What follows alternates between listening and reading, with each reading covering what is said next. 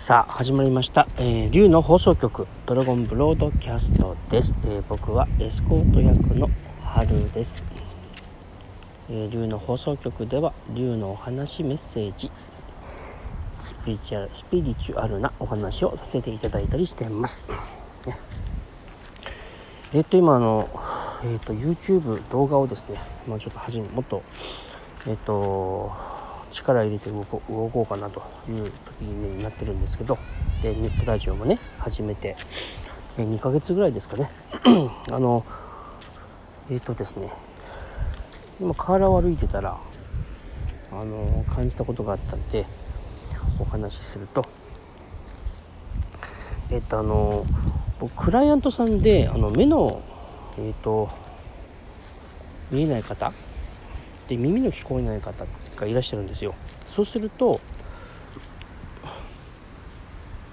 動画作成とかネットラジオとかさせてもらってるんですけどそういう方を切り捨てないようななんかあの方法を取ろうと。でこんな風にやろうかななんてねアイデアがねちょっと出てきてたんですよ。河原歩いてたら。もしくは滝のところでぼーっとしてたらね。やっぱ自然っていいね。そんな風にこう整理を進めてくれるっていうか浄化してくれるから。であのこれ前もね何かでちょっとお話ししたことあるんですけどあの僕ねその目の見えない方とか、えーと、耳の聞こえない方ってダイレクトに表現したんですけどあの耳の不自由な方とか目の不自由な方っていう表現があると思うんですけどあのね不自由ではないっていう風なメッセージが 来たんですね。それをそれ言おうかなと思ったら。でなぜかっていうとそれはね魂が望んでやってるから別に不自由ではないんだっていうこういうわけですよ。もちろんね人間のそのエゴというかね人間のその表面的な意識表層意識は見えたい聞きたいっていうのはねあるんじゃないかなって人間ちょっとそういう考え方ももちろん僕もねあの 発想としては出ますよ。でもそれはあんま適用してないだけで。で古代の人たちってあの目が見えない人たちを本当に神のように扱っていたし耳が聞こえない人を神のように扱ってたし、まあ、お体が不自由ってね一般の僕たちがその不自由って勝手に決めつけちゃうみたいなものもそうしてたと。でなんでかっていうと人間は目が見えない人を見た時にどう思います？どう感じます？耳が不自由だっていう風にね一般の僕たちがなんか勝手に決めつけて言っちゃうけどご本人もそう思ってるかもしれないけどでもあの耳が聞こえない方を自分が見た時に目の当たりにした時にどう感じます？体が不自由で動けない人とか、え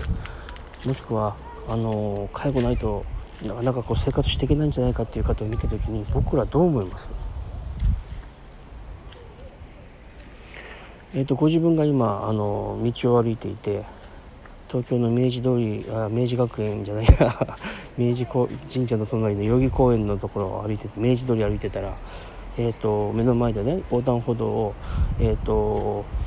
と20代のご両親あのご夫婦とでちっちゃいね3歳ぐらいの女の子が手をつないで仲良く歩いてて目の前でダンプに引かれて、えーと、ダンプに引き飛ばされてお父さんとお母さんが吹っ飛んでビルに叩きつけられてあ亡くなっちゃったのかなって思ってその時に、あのー、その娘さんだけ助かってた時に娘さんを見てどう感じます僕たち。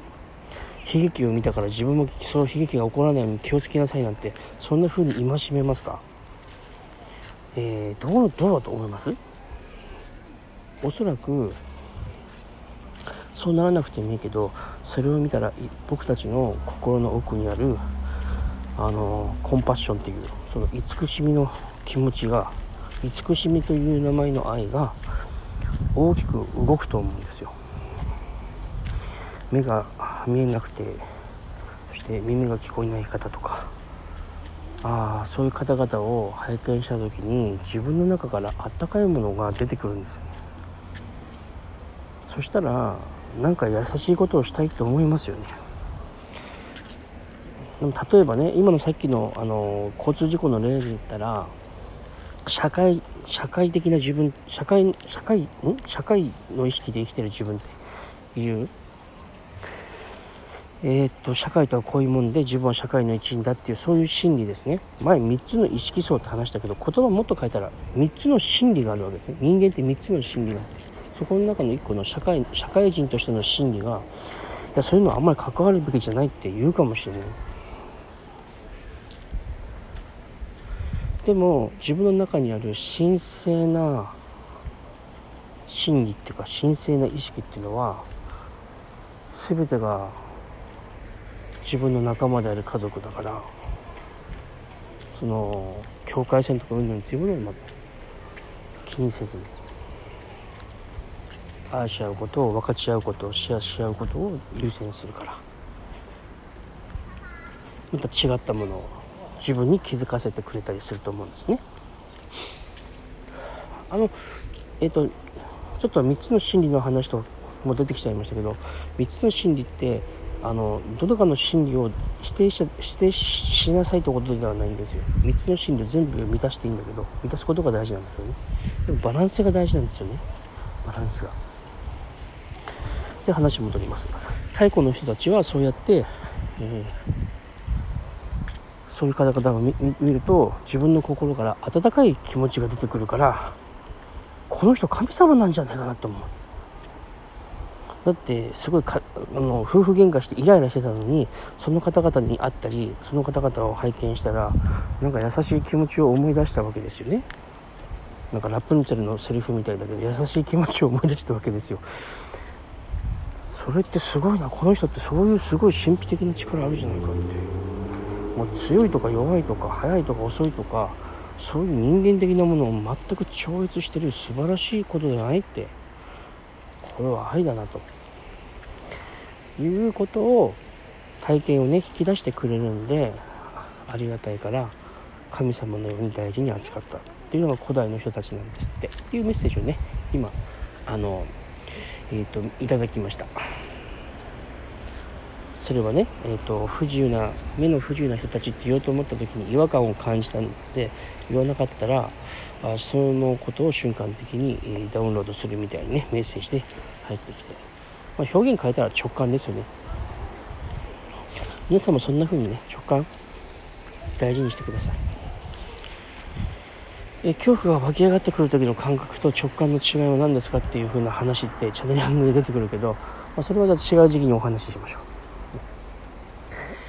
えー、今日はここまでとさせてください。またお会いしましょう。ありがとうございました。